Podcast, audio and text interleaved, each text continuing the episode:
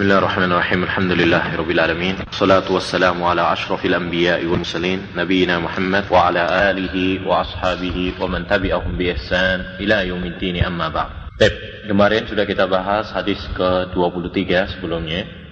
Nabi Shallallahu Alaihi Wasallam bersabda, "At-tuhuru syatrul iman." At-tuhuru syatrul iman. Apa artinya at-tuhur? Syudi. Baik, kesucian. Ada berapa kesucian? Mencakup apa? Nah, kesucian, kesucian badan dan kesucian hati. Ahsan. Hissiyah dan ma'nawiyah. Walhamdulillah tamla'ul mizan. Alhamdu. Apa artinya? Alhamdu. Terjemahannya. Maksudnya. Definisi alhamdu. Nah, yaitu mensifati zat dengan kesempurnaan wasful mahmudi bil kamal mahabbatan wa ta'diman didasari dengan cinta dan pengagungan. Alhamdulillah tamla'ul mizan wa subhanallahi walhamdulillahi tamla'ani atau tamla' ma baina samai wal ard. Kalau subhana apa artinya subhana? Maksudnya Maha suci dari apa? Kemarin kita menyebutkan ada berapa?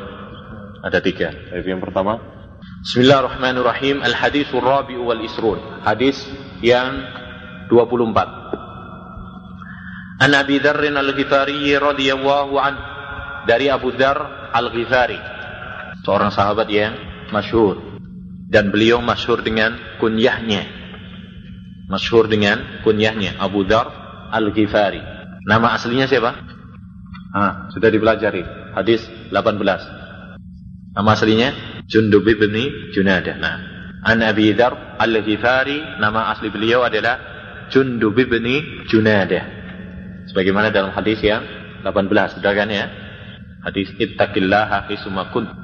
Ani Nabi sallallahu alaihi wasallam fima yarwihi an rabbih azza wa jalla annahu qala Abu Dar meriwayatkan dari Nabi Shallallahu Alaihi Wasallam dan Nabi meriwayatkan dari Robnya yaitu Allah Subhanahu Wa Taala. Hadis seperti ini disebut dengan hadis apa? Qudsi atau hadis ilahi. Kenapa? Karena Nabi Shallallahu Alaihi Wasallam meriwayatkan dari Allah Subhanahu Wa Taala. Dia disebut Qudsi dari kata Quds, artinya suci.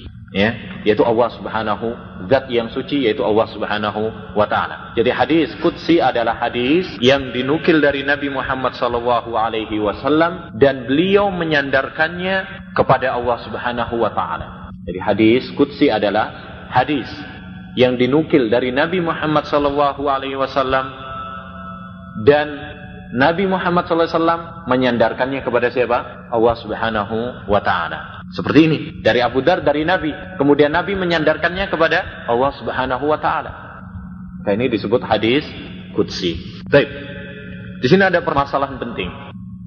Apakah hadis qudsi sama seperti Al-Qur'an ataukah di sana ada perbedaan? Ya. Jawabnya ada perbedaan. Bahkan cukup banyak perbedaannya. Ada beberapa perbedaan antara Al-Quran dengan hadis Qudsi. Yang pertama, Al-Quran, lafadznya dan maknanya dari Allah Subhanahu wa Ta'ala. Al-Quran itu lafadz dan maknanya semuanya dari Allah Subhanahu wa Ta'ala. Adapun hadis Qudsi, ya, maknanya dari Allah Subhanahu wa Ta'ala, tapi lafadznya dari siapa? Dari Nabi Muhammad Sallallahu Alaihi Wasallam. Yang pertama yaitu apa? Al-Quran, lafat dan maknanya dari Allah Subhanahu wa Ta'ala. Tetapi kalau hadis Qudsi, maknanya dari Allah Subhanahu wa Ta'ala, tetapi lafadznya dari Nabi Muhammad Sallallahu Alaihi Wasallam. Itu pertama. Yang kedua, perbedaan yang kedua, Al-Quran yuta'abbadu bitilawatih. Ya, kalau kita membaca Al-Quran, kita akan mendapatkan pahala dengan membaca berapa? Setiap hurufnya. Jadi ibadah. Membaca Al-Quran itu adalah ibadah. Setiap huruf dapat berapa? Sepuluh. Qara'a harfan min kitabillah falahu bi asyri amsalha. La aqulu alif lam mim harf walakin alifun harf wa lamun harf wa mimun harf. Itu Al-Qur'an. Tapi kalau hadis qudsi itu ya. Maka kalau kita membaca hadis qudsi berarti satu hurufnya berarti sepuluh kali lipat pahalanya? Tidak. Jadi kalau Al-Qur'an yuta'abbadu bitilawati. Membacanya adalah satu ibadah. Makna makna membacanya adalah satu ibadah. Maksudnya adalah apa? Setiap hurufnya diberi pahala berapa? 10 kali lipat. Kalau hadis kutsi, ya itu adalah pahala, tetapi pahalanya tidak seperti Al-Quran. Ya, kita seperti membaca hadis yang lain ya. Kita tetap mendapatkan pahala. Tetapi apakah setiap hurufnya berarti sebanding dengan 10 kali lipat? Tidak. Paham ini ya? Paham? Nah, yang ketiga, Al-Quran Semuanya sahih. Tapi kalau hadis kutsi tergantung kepada nanti apa? Derajat hadisnya. Kalau hadisnya sahih ya sahih, kalau hadisnya hasan ya hasan, kalau hadisnya doif ya lemah ya lemah. Bahkan ada hadis kutsi yang apa? Maudhu, palsu atau bu, bahkan apa? La aslalah, tidak ada asalnya. Jadi kalau Al-Quran pasti apa? Sahih. Tapi kalau hadis kutsi, apakah mesti sahih? Tidak, tergantung kepada apa? derajat hadisnya. Baik. Kemudian yang keempat, ya, termasuk perbedaannya juga, kalau Al-Quran dibaca di dalam sholat. Al-Quran dibaca dalam sholat. Bahkan kalau tidak membaca Al-Quran di waktu sholat, tidak sah. Yaitu baca surat apa? Al-Fatihah. Baik. Tapi kalau hadis kutsi boleh dibaca di dalam sholat, ya, waladhalin amin. Kemudian baca ya ibadi inni haramtu dzulma ala nafsi. Boleh? La yajuz. Eh, enggak boleh. Baik, itu yang ke yang keempat. Yang kelima, Al-Qur'an tidak boleh dinukil secara makna. Ya, tidak boleh dinukil secara makna. Adapun hadis kutsi boleh dinukil secara makna menurut pendapat yang kuat. Kita katakan menurut pendapat yang kuat karena di sana ada perbedaan pendapat. Apakah hadis itu boleh dinukil secara makna ataukah tidak? Tapi kalau Al-Qur'an tidak ada perselisihan bahwasanya Al-Qur'an tidak boleh dinukil secara makna. Misalkan antum mau membacakan ayat ya tentang suatu ayat Homer misalkan misalkan kemudian mengatakan ini sebagai misal ya au kama qala Allahu jalla wa ala setelah membacakan ayat Homer kemudian mengatakan au kama qala boleh? Tidak boleh. Maksud dari ayat tersebut begini itu boleh. Tapi kalau antum qala Allahu taala begini begini begini au kama qala enggak boleh. Karena kamu menukil secara apa? Makna. Al-Quran tidak boleh. Tapi kalau hadis ada perbedaan di kalangan para ulama, apakah boleh dinukil secara makna ataukah tidak? Dan pendapat yang kuat adalah apa? Boleh bagi mereka yang betul-betul tahu tentang maknanya. Ini berapa? Lima perbedaan. Dan di sana ada perbedaan-perbedaan yang lainnya. Tapi ini yang paling masyur. Perbedaan yang pertama, apa Ron? Gak usah baca. Uh, yang pertama, lafad dan maknanya adalah dari Allah Subhanahu wa taala. Kalau hadis qudsi Nah, laf, uh, maknanya dari Allah Subhanahu wa taala, lafadznya dari Nabi Muhammad SAW. Yang kedua, ya hmm. uh, membaca Al-Qur'an adalah ibadah, sedangkan uh, hadis bukan termasuk ibadah. Maksudnya ibadah gimana? Tidak mendapatkan pahala. Membaca hadis enggak bukan berpahala? uh, membaca Al-Quran termasuk ibadah. Membaca hadis bukan ibadah. Nah, maksudnya ibadah di sini maksudnya gimana tadi? Ya, pahalanya itu kalau membaca Al-Quran setiap huruf diberi pahala 10 kali lipat. Nah itu. Kalau baca hadis ya dapat pahala, tapi enggak setiap huruf itu 10 kali lipat. Itu maksudnya. Wadah? Nah. Semuanya ibadah. Baca hadis juga apa? Ibadah. Baca Quran juga ibadah.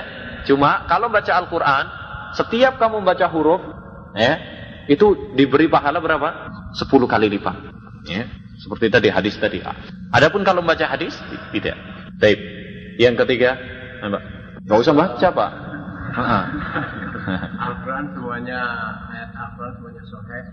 Sedangkan uh, tergantung kepada uh, hadis uh, Hasan dan Tergantung kepada derajat hadisnya. Baik. Jadi yang ketiga adalah kalau Al-Quran itu semuanya pasti sahih.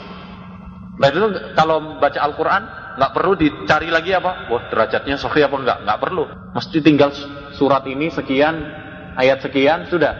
Nggak perlu dicari disohhikan oleh ulama ini nggak perlu. Tapi kalau hadis perlu nyari dulu riwayat siapa. Iya kan? Baik. Yang ke empat ya. Baik, Fahad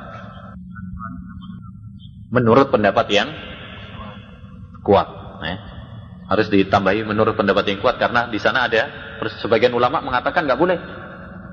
Ya, hatta hadis harus dinukil secara aslinya, nggak boleh secara maknanya. Itu yang keempat. Yang kelima, Nah. Hah? Bentar. Hah? Gimana? Oh, nggak ingat. Hanya perlu di perlu dihafal. Al ilmu fis sudur. Qayyid. Nah, baik. Terus. Baik. Nah. yang kelima. Hmm. Kalau hadis qudsi tidak. Hmm. Kalau Al-Qur'an dibaca di waktu salat. Bahkan ada sebagian surat yang kalau nggak baca surat itu nggak sah, yaitu surat Al-Fatihah. Tapi kalau hadis qudsi tidak tidak boleh. Baik, ini hadis qudsi. Hadis qudsi tidak terlalu banyak ya. 200 berapa begitu saja. Enggak terlalu banyak. Selanjutnya annahu qal Nabi sallallahu alaihi wasallam meriwayatkan bahwasanya Allah Subhanahu wa taala berfirman. Hadis ini ya ikhwani. Hadis qudsi dan hadisnya diriwayatkan oleh Imam Muslim, hadisnya sahih. Merupakan hadis yang sangat agung sekali. Imam Ahmad rahimahullah taala mengatakan laisa li ahli syami hadisun asrafu min ya. tidak ada bagi penduduk Syam hadis yang lebih mulia daripada hadis ini tidak ada bagi penduduk Syam hadis yang lebih mulia daripada hadis ini hadis ini sangat unik sekali kenapa karena seluruh perawinya adalah orang-orang Damaskus, orang-orang Syam semuanya. Oleh karena itu hadis ini bisa antum masukkan dalam hadis musalsal apa hadis musalsal itu? Hadis yang semua perawinya itu sama. Ya, itu musalsal. Seperti hadis ini, semua perawinya orang Syam. Berarti itu adalah apa? Musalsal. Karena seluruh perawinya sama. Abu Dhar Al-Ghifari, beliau adalah seorang sahabat yang pernah juga masuk Damaskus. Sehingga hadis ini termasuk adalah apa? Hadis Syam. Oleh karena itu Imam Ahmad mengatakan tadi apa? Penduduk Syam tidak memiliki hadis yang lebih mulia daripada ini. Penduduk Syam. Karena semua perawinya adalah eh, orang Syam. Orang Syam itu mana? Ya, sekarang Syria, daerah Syria. Nah, Baik. Kemudian juga dikatakan oleh Sa'id bin Abdul Aziz, Abu Idris Al-Khawlani, yaitu perawi dari Abu Dar Al-Ghifari, muridnya Abu Dar Al-Ghifari. Beliau dikatakan oleh Sa'id bin Abdul Aziz, "Kana Abu Idris adalah Abu Idris Al-Khawlani, idza haddasa bihadzal hadis jasa ala rukbatai." Adalah Abu Idris Al-Khawlani. Apabila beliau menyampaikan hadis ini, Beliau apa? Berlutut. Berlutut itu bagaimana? Untuk apa ya kawan? Untuk memuliakan hadis ini. Karena wibawanya dan agungnya hadis ini. Sehingga beliau menyampaikan dalam posisi yang beradab. Tidak sembarangan. Dan para ulama alul hadis menyampaikan para sebagian hadis mereka dengan penuh apa? Adab. Ya. Sehingga di antara mereka tidak mau menyampaikan satu hadis kalau dia dalam keadaan berdiri atau dalam keadaan di atas kendaraannya. Semua itu untuk memuliakan apa? Hadis Nabi Muhammad sallallahu alaihi. Baik. Dan hadis ini memiliki beberapa kaidah, faidah, ya, dan adab yang sangat penting sekali untuk kita pelajari. Beliau mengatakan Allah Subhanahu wa taala berfirman, "Ya ibad," dipanggil hambanya. Wahai para hamba. Ya adalah harfun nida, panggilan. Wahai ibadi hamba jamaknya dari ab ibad dari kata abada yaitu ibadah Dan ini adalah sebuah nama yang sangat bagus bagi manusia. Karena kita semuanya diciptakan oleh Allah Subhanahu wa taala untuk beribadah kepada Allah Subhanahu wa taala. Jadi nama yang bagus bagi kita adalah abd. Oleh karenanya, seorang penyair pernah mengatakan tentang kekasihnya, ya, "Wala tunadini illa biya abdaha fa innahu khairu asma'i." Janganlah kamu memanggil saya kecuali dengan abdaha, budaknya si dia. Ya, karena hal itu adalah sebaik-baik namaku. Demikian juga kita. Kita semuanya adalah hamba-hamba Allah Subhanahu wa taala. Maka hal itu adalah sebaik-baik sifat dan nama bagi kita semuanya. Ibad dari kata ibadah. Dan ibadah memiliki dua arti. Ibadah memiliki dua arti atau dua makna. Makna yang pertama adalah perbuatan. Perbuatan seorang. Yaitu apa? Merendahkan diri kepada Allah Subhanahu wa taala. At-tadallul lillahi tabaraka wa taala. Ini adalah ibadah, perbuatan kita. Yang kedua adalah al-muta'abbadu bihi. Ya. Amalan ya, amalan itu sendiri. Al-muta'abbadu bihi. Seperti yang didefinisikan oleh Syekhul Islam Ibn Taimiyah rahimahullahu taala. Apa ibadah itu? Ismun jami'un likulli ma yuhibbuhu wa yarda minal aqwali wal af'al adh-dhahira wal batinah suatu nama untuk semua perbuatan maupun perkataan yang dicintai dan diridhai oleh Allah Subhanahu wa taala, baik yang dohir maupun yang batin. Jadi kalau yang pertama adalah perbuatan kita, ya, perbuatan kita. Tapi kalau yang kedua ini adalah suatu nama untuk suatu amalan ibadah kepada Allah Subhanahu wa taala. Jelas ya? Jadi kalau yang pertama itu perbuatan kita. Tatkala kita merendahkan diri kepada Allah Subhanahu wa taala, maka itu disebut perbuatannya. Tapi kalau yang kedua ini adalah satu nama untuk ibadah itu. Ya, satu nama untuk perbuatan yang kita lakukan itu. Taib. Dan ibadah, ikhwani, ada berapa macam? Tiga macam. Ibadah terbagi menjadi tiga macam. Yang pertama, ibadah secara umum. Ibadah secara umum.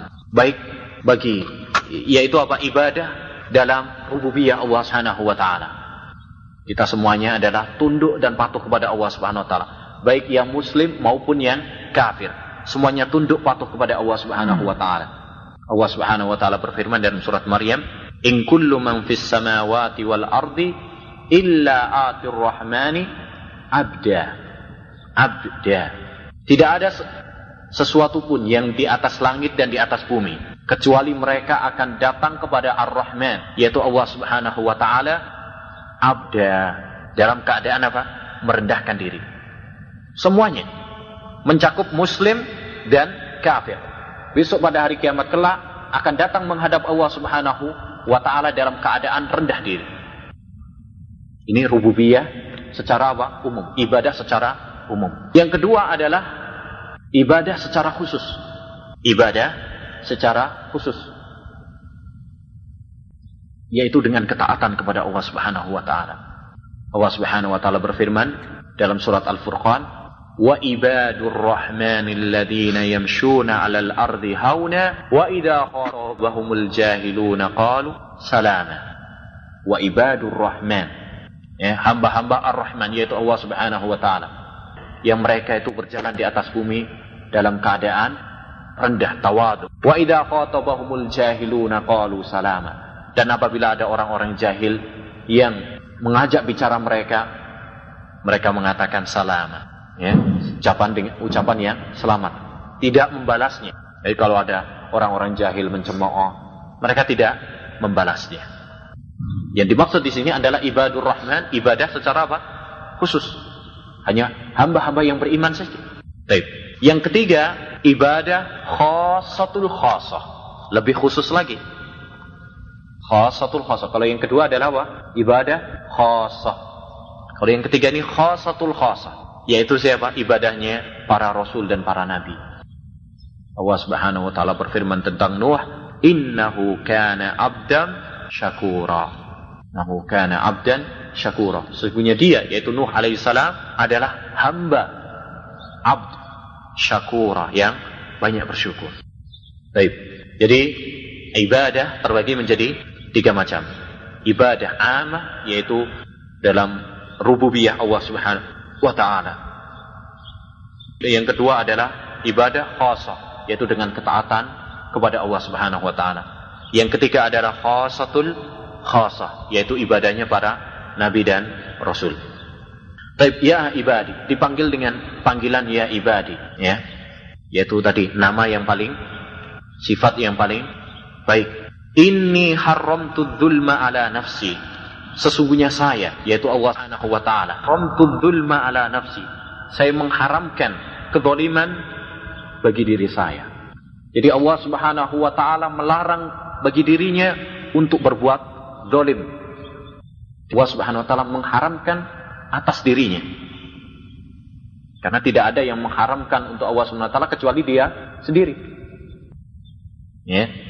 Allah Subhanahu wa taala bolehkah mewajibkan dan mengharamkan? Boleh. Ya.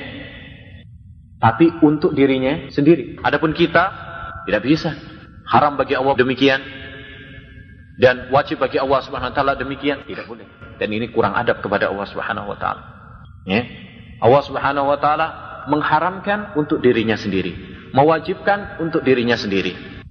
Ya, beri dalam hadis ini, ini haram tuh. Dia mengharamkan bagi dirinya untuk berbuat apa? Zolim. Dan zolim, apa definisi zolim? Ditafsirkan oleh banyak para ulama. Zolim adalah wad'ul asya'i fi ghairi Meletakkan sesuatu bukan pada tempatnya. Itulah zolim. Zolim adalah meletakkan sesuatu bukan pada tempatnya. Itu disebut zalim. Dan zalim terbagi menjadi dua. Yang pertama adalah zalim bagi diri sendiri. Seorang hamba mendolimi dirinya sendiri. Yaitu dengan kemaksiatan kepada Allah subhanahu wa ta'ala. Dan yang kezaliman yang paling besar yaitu apa? Menyekutukan Allah subhanahu wa ta'ala. Allah berfirman, Inna syirka la dhulmun azim. Sesungguhnya syirik itu adalah kedoliman yang sangat besar. Jadi syirik disebut zalim. Kenapa? Karena berarti dia telah meletakkan bukan pada tempatnya. Ibadah itu seharusnya diletakkan, diperuntukkan untuk Allah Subhanahu wa taala, tetapi dia meletakkan kepada selain Allah Subhanahu wa taala. Paham ini ya? Karena di zalim adalah meletakkan sesuatu bukan pada tempatnya. Ibadah seharusnya diletakkan, diperuntukkan untuk Allah Subhanahu wa taala. Kalau dia menyerahkan kepada selain Allah Subhanahu wa taala, maka ini berarti kezaliman. Dan ini adalah kezaliman yang paling besar.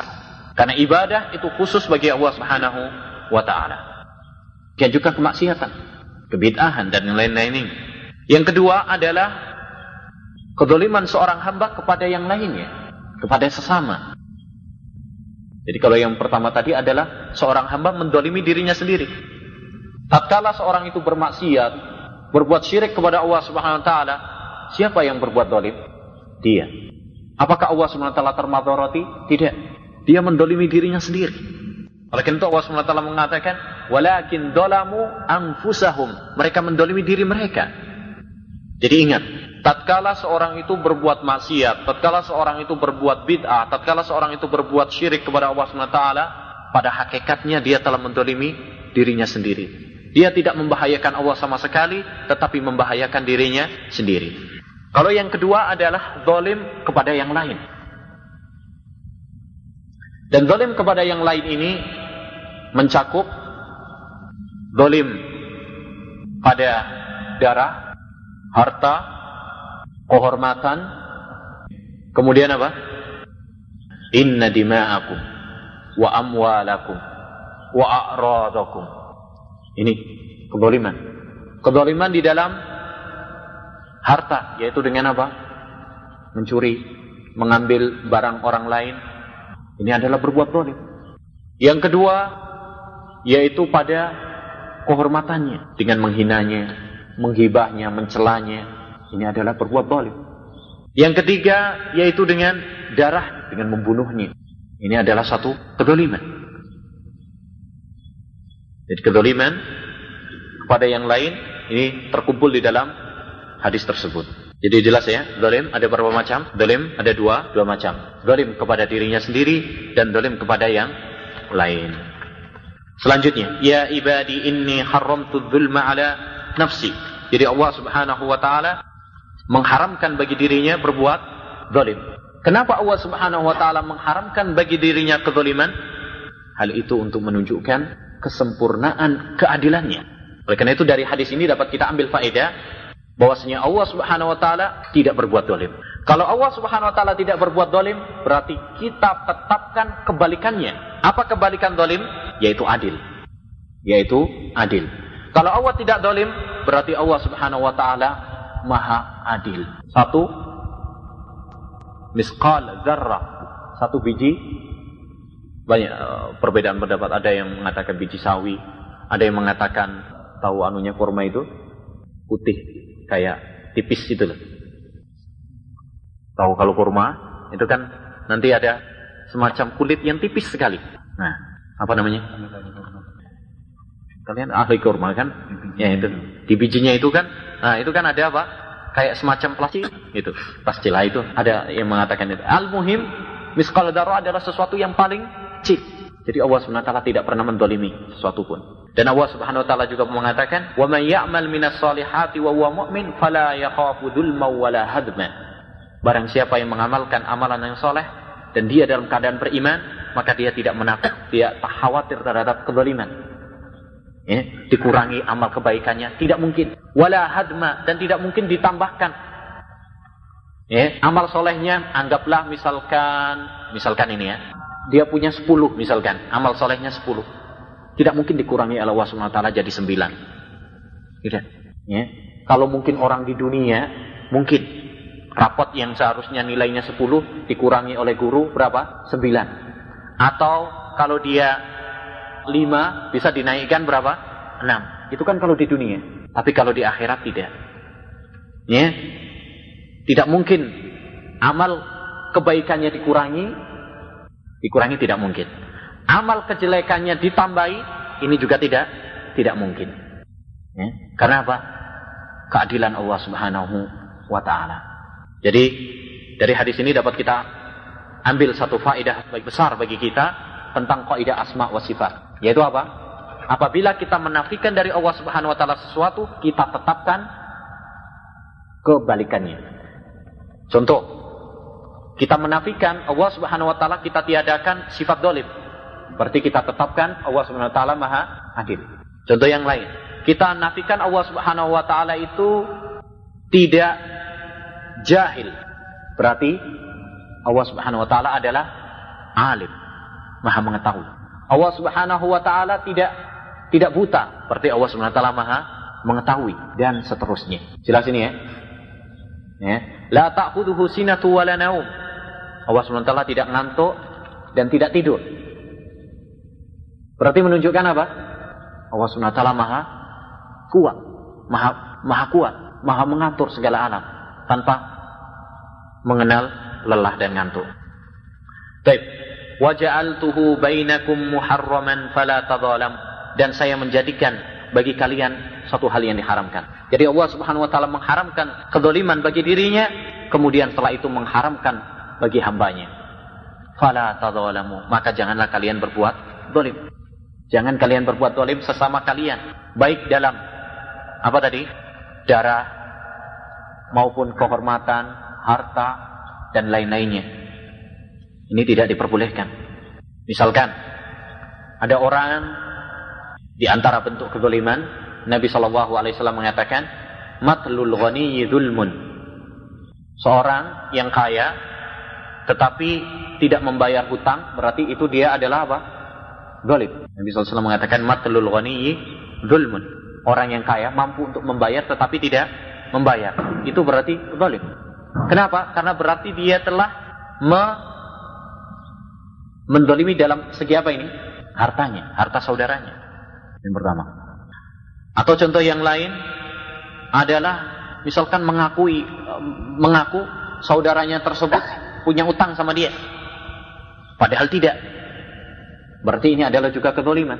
Karena apa? Menuduh saudaranya, kehormatan. Ya, mengatakan saudaranya punya utang sama padahal tidak. Kan berarti kehormatan, berbuat zalim juga. Wadah, jelas ini ya? Ini adalah perut. Dan ini diharamkan oleh Nabi Muhammad SAW. Dan itu ditegaskan oleh Nabi wasallam dalam Hajjatul Wada. Dalam Hajjatul Wada, Nabi Shallallahu alaihi wasallam mengatakan, "Inna dima'akum wa amwalakum wa a'radakum haramun alaikum ka hurmati yaumikum hadha fi syahrikum hadha." Semuanya darah-darah kalian, ya kehormatan kalian, ya. Dan harta-harta kalian haram atas kalian seperti haramnya hari ini dan di bulan ini. Jadi berbuat dolim adalah satu hal yang diharamkan di dalam Islam. Selanjutnya Allah Subhanahu wa taala berfirman, "Ya ibadi, kullukum dhalun illa man hadaituhu fastahduni ahdikum." Wahai hamba, semua kalian adalah sesat. Ya, semua kalian adalah sesat. Jadi asli manusia ini adalah sesat asli manusia ini adalah jahil, ya, bodoh. Kita tidak mengerti apa-apa. Kita dilahirkan dunia ini langsung pintar, kita tidak mengerti apa-apa. Allah Subhanahu wa taala berfirman, "Wallahu akhrajakum min butuni ummahatikum la ta'lamuna syai'a." Sesungguhnya Allah Subhanahu wa taala mengeluarkan dari perut ibu kalian dan kalian tidak mengerti sama sekali. Kita semuanya dikeluarkan oleh Allah Subhanahu wa taala lahir ke dunia ini nggak bisa apa-apa. Ya, kita dalam keadaan yang sesat, tidak mengerti apa-apa. Kita mengerti dengan apa? Belajar sedikit demi sedikit. Innamal ilmu bitta'al. Sehingga ilmu itu dengan belajar. Ya. Jadi asli manusia ini adalah apa? Sesat dan bodoh. Tidak mengerti apa-apa. Kalau demikian keadaannya, maka hendaknya bagi kita untuk apa?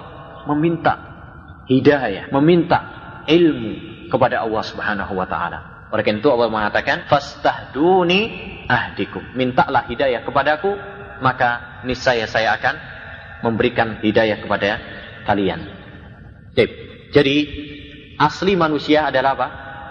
Sesat dan bodoh. Dan dolal, ad-dolalu nau'an. Dolal itu ada dua macam. Yang pertama adalah tidak mengerti sama sekali, bodoh.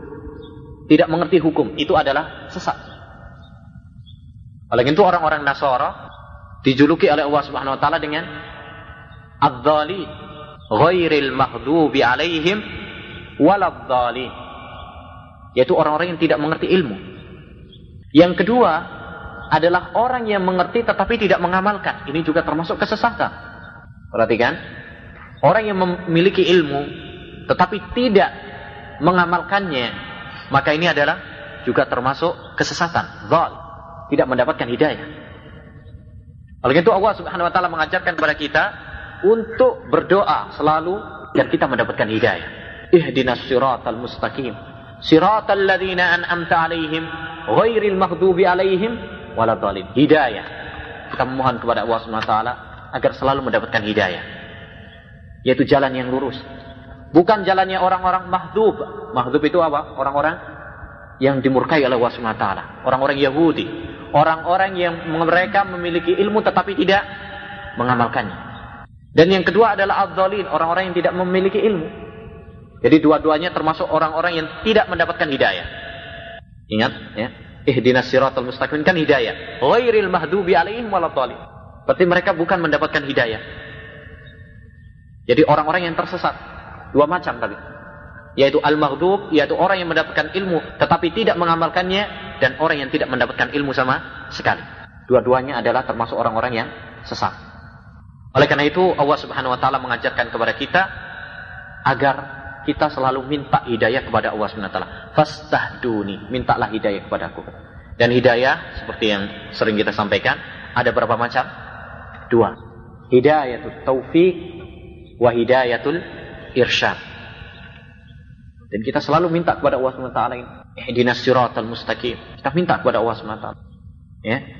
Ihdinas siratal mustaqim yakni agar kita ditetapkan oleh Allah Subhanahu wa taala dalam hidayah taufik dan juga dalam hidayatul irsyad. Di hidayah itu ada secara umum, hidayah Islam secara umum.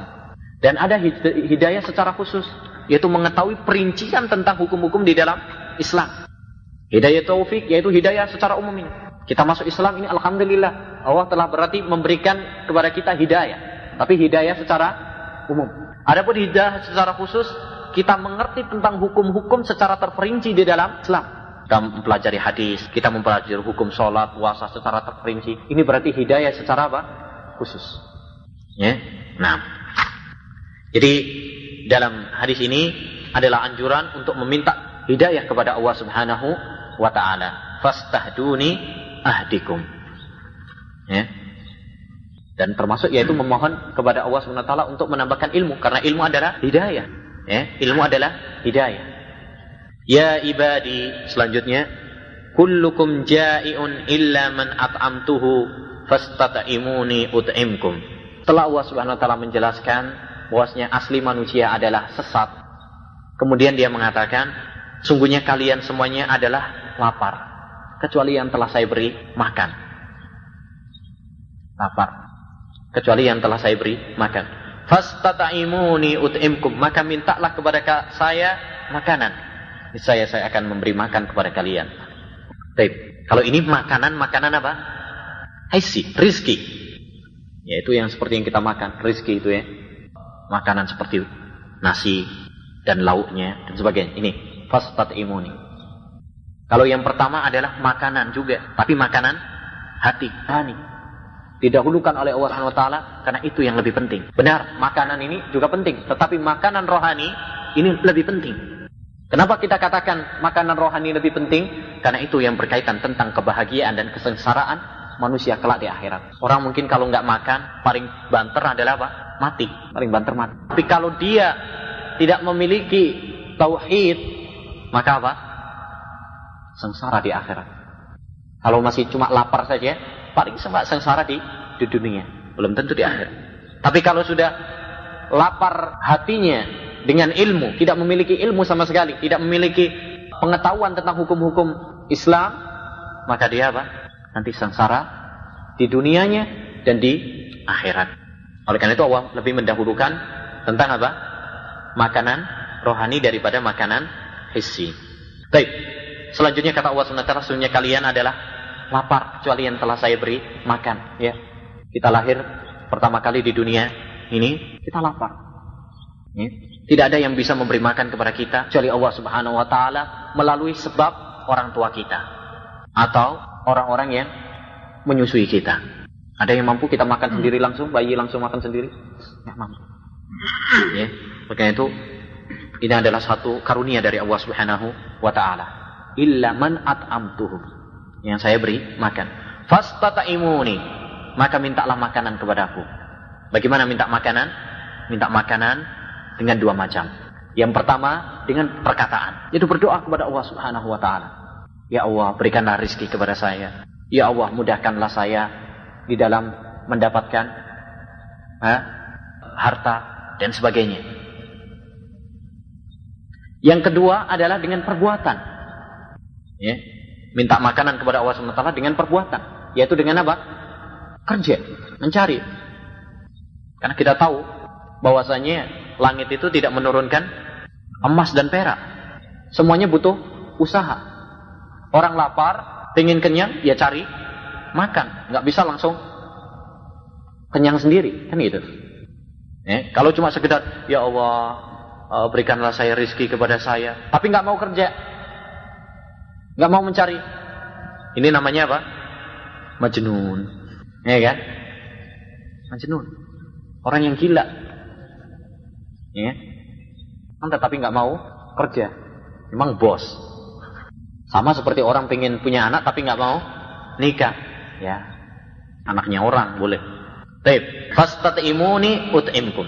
Kemudian selanjutnya. Ya ibadi kullukum arin illa man kasautuhu fastaksuni uksikum. Sama saja. Kalau ini masalah pakaian. Kita dilahirkan oleh Allah Subhanahu wa taala dalam keadaan telanjang. Kita semuanya dilahirkan oleh Allah Subhanahu wa taala dalam keadaan telanjang, tidak memiliki pakaian, sehelai pun tidak ada. Semuanya miskin, nggak punya apa-apa. Bisanya cuma nangis doang. Ya. Kemudian kata Allah Subhanahu wa taala illa man kasautuhu kecuali yang telah saya beri pakaian. Fastaksuni aksikum. Saya akan beri pakaian kepada kalian. Sama seperti tadi. Minta pakaian yaitu dengan ucapan dan dengan perbuatan. Nah, pakaian ya merupakan nikmat yang telah Allah SWT berikan kepada kita. Pakaian merupakan nikmat dari Allah Subhanahu wa taala kepada Bani Adam. Oleh itu ingat nabi kita, bapak kita Adam alaihi salam ya, dan ibu kita Hawa tatkala dikeluarkan oleh Allah Subhanahu wa taala dari surga apa? Turunkan ke alam dunia ini dalam keadaan apa? Telanjang lalu mereka apa? Eh, mencari dedaunan untuk menutupi dirinya. Karena pakaian merupakan satu hal yang difitrahkan oleh Allah Subhanahu wa taala. Jadi iblis laknatullah alaih ya, berusaha untuk mengeluarkan manusia dari pakaian ini. Dari pakaian ini. Sebagaimana dia telah berusaha untuk mengeluarkan bapak kita dan ibu kita dari surga. Demikian juga sekarang. Iblis berusaha untuk mengeluarkan manusia dari pakaiannya. Lihat para wanita-wanita sekarang. Bagaimana mereka terjerembab di dalam panah iblis. Ya, mereka berpakaian tetapi telanjang. Itu semuanya adalah jebakan iblis. Karena iblis berusaha bagaimana manusia ini telanjang. Dan sekarang Allahul musta'an. Ya ibadi innakum tuhti'una bil laili wan nahar wa ana aghfirud dzunuba jami'an. Wahai hambaku, sesungguhnya kalian banyak berbuat salah di waktu malam dan siang. Wa ana aghfirud dzunuba jami'an. Dan saya mengampuni dosa-dosa semuanya. Fastaghfiruni aghfir lak. Mintalah ampunan kepada saya, niscaya saya akan mengampuni kalian semuanya. Jadi ini adalah apa yang dikatakan oleh Allah Subhanahu wa taala. Manusia banyak berbuat salah. Ya. Innakum tuhti'una bil laili wan nahar di waktu malam dan di waktu siang. Kullu bani Adam khata wa khairul khata'ina atwa banyak manusia yang berbuat salah, berbuat dosa. Bil laili wan nahar di waktu malam dan siang didahulukan oleh Allah Subhanahu wa taala malam di sini karena dua hal. Yang pertama karena malam kegelapan. Yang kedua karena manusia banyak melakukan kemaksiatan di waktu malam daripada di siang hari. Perzinaan, pencurian, perampokan, ya, kebanyakannya dilakukan di waktu malam. Wa ana aghfirud dzunuba jami'a dan saya mengampuni semua dosa jadi menunjukkan tentang keluasan rahmat Allah. Ya. Inna waha yaghfirud dunuba jami'ah kata Allah SWT. Sungguh Allah SWT mengampuni dosa. Tapi selagi mereka apa? Meminta taubat. Tighfar kepada Allah SWT. Bertobat dari kesalahannya. Jadi inna waha yaghfirud dunuba jami'ah. Ini kalau mereka apa? Bertobat. Kalau seorang hamba bertobat kepada Allah SWT, semua dosa akan diampuni oleh Allah Subhanahu wa taala baik itu dosa besar maupun dosa kecil, hatta dosa syirik sekalipun. Hatta dosa syirik sekalipun. Diampuni oleh Allah kalau dia bertaubat. Tapi kalau tidak bertaubat, ya, kalau dosa syirik tidak akan diampuni. Tapi kalau dosa yang lainnya, ya, masih kemungkinan diampuni. Inna waha la yaghfiru Inna waha la yaghfiru ayyushraka bihi wa yaghfiru ma duna dzalika liman yasha. Sesungguhnya Allah SWT tidak mengampuni mengampuni dosa syirik dan mengampuni dosa selain syirik bagi mereka yang dikehendakinya. Jadi dosa terbagi menjadi berapa? Tiga macam. Yang pertama adalah dosa yang tidak diampuni oleh Allah Subhanahu wa taala. Ya, dosa yang tidak diampuni oleh Allah Subhanahu wa taala tanpa taubat, yaitu dosa syirik. Tapi ini harus dengan apa? Taubat. Dengan kes dengan kesepakatan para ulama. Dosa syirik kalau mau diampuni oleh Allah Subhanahu wa taala harus apa? Taubat. Yaitu kekufuran dan kesyirikan. Dosa yang kedua adalah dosa yang bisa dihapus dengan amal-amal soleh. Dengan amal-amal soleh tanpa taubat bisa dihapus dengan amal-amal soleh. Yaitu apa? Dosa-dosa kecil. Dosa-dosa kecil. Ya. Ini bisa dihapus dengan amal soleh. Walaupun nggak pakai dengan taubat kepada Allah Subhanahu Wa Taala. Ya. Innal hasanati yudhibna as-sayyi'at. Dan kata Nabi sallallahu alaihi wasallam, "Ittaqillah haitsu makut wa atbi as-sayyi'atal hasanata tamquha." Itu dosa-dosa kecil. Salawatul khamsu ila salawatil khams wa ramadhanu ila ramadhan kafaratul lima bainahun wal jum'atu ila jum'ati wa ramadhanu ila ramadhan kafaratun lima bainahun majtunibatil kabair ya dari sholat lima waktu ke sholat lima waktu Jumat ke Jumat Ramadan ke Ramadan itu adalah penebus dosa ya Apa apabila dijauhi dosa-dosa besar. Jadi tatkala kita berwudu, tatkala kita sholat, ini dapat melebur dosa-dosa kecil. Sekalipun kita tidak niatkan, tidak taubat. Ya. Dan yang ketiga adalah dosa yang perlu dengan taubat, tetapi ada perbedaan di kalangan para ulama. Jadi kalau yang pertama tadi harus dengan taubat dengan kesepakatan para ulama, yaitu syirik. Yang kedua nggak perlu, nggak perlu dengan taubat. Cuma khusus dengan apa? Dengan amal-amal soleh ini saya sudah sudah cukup, yaitu dosa-dosa jin.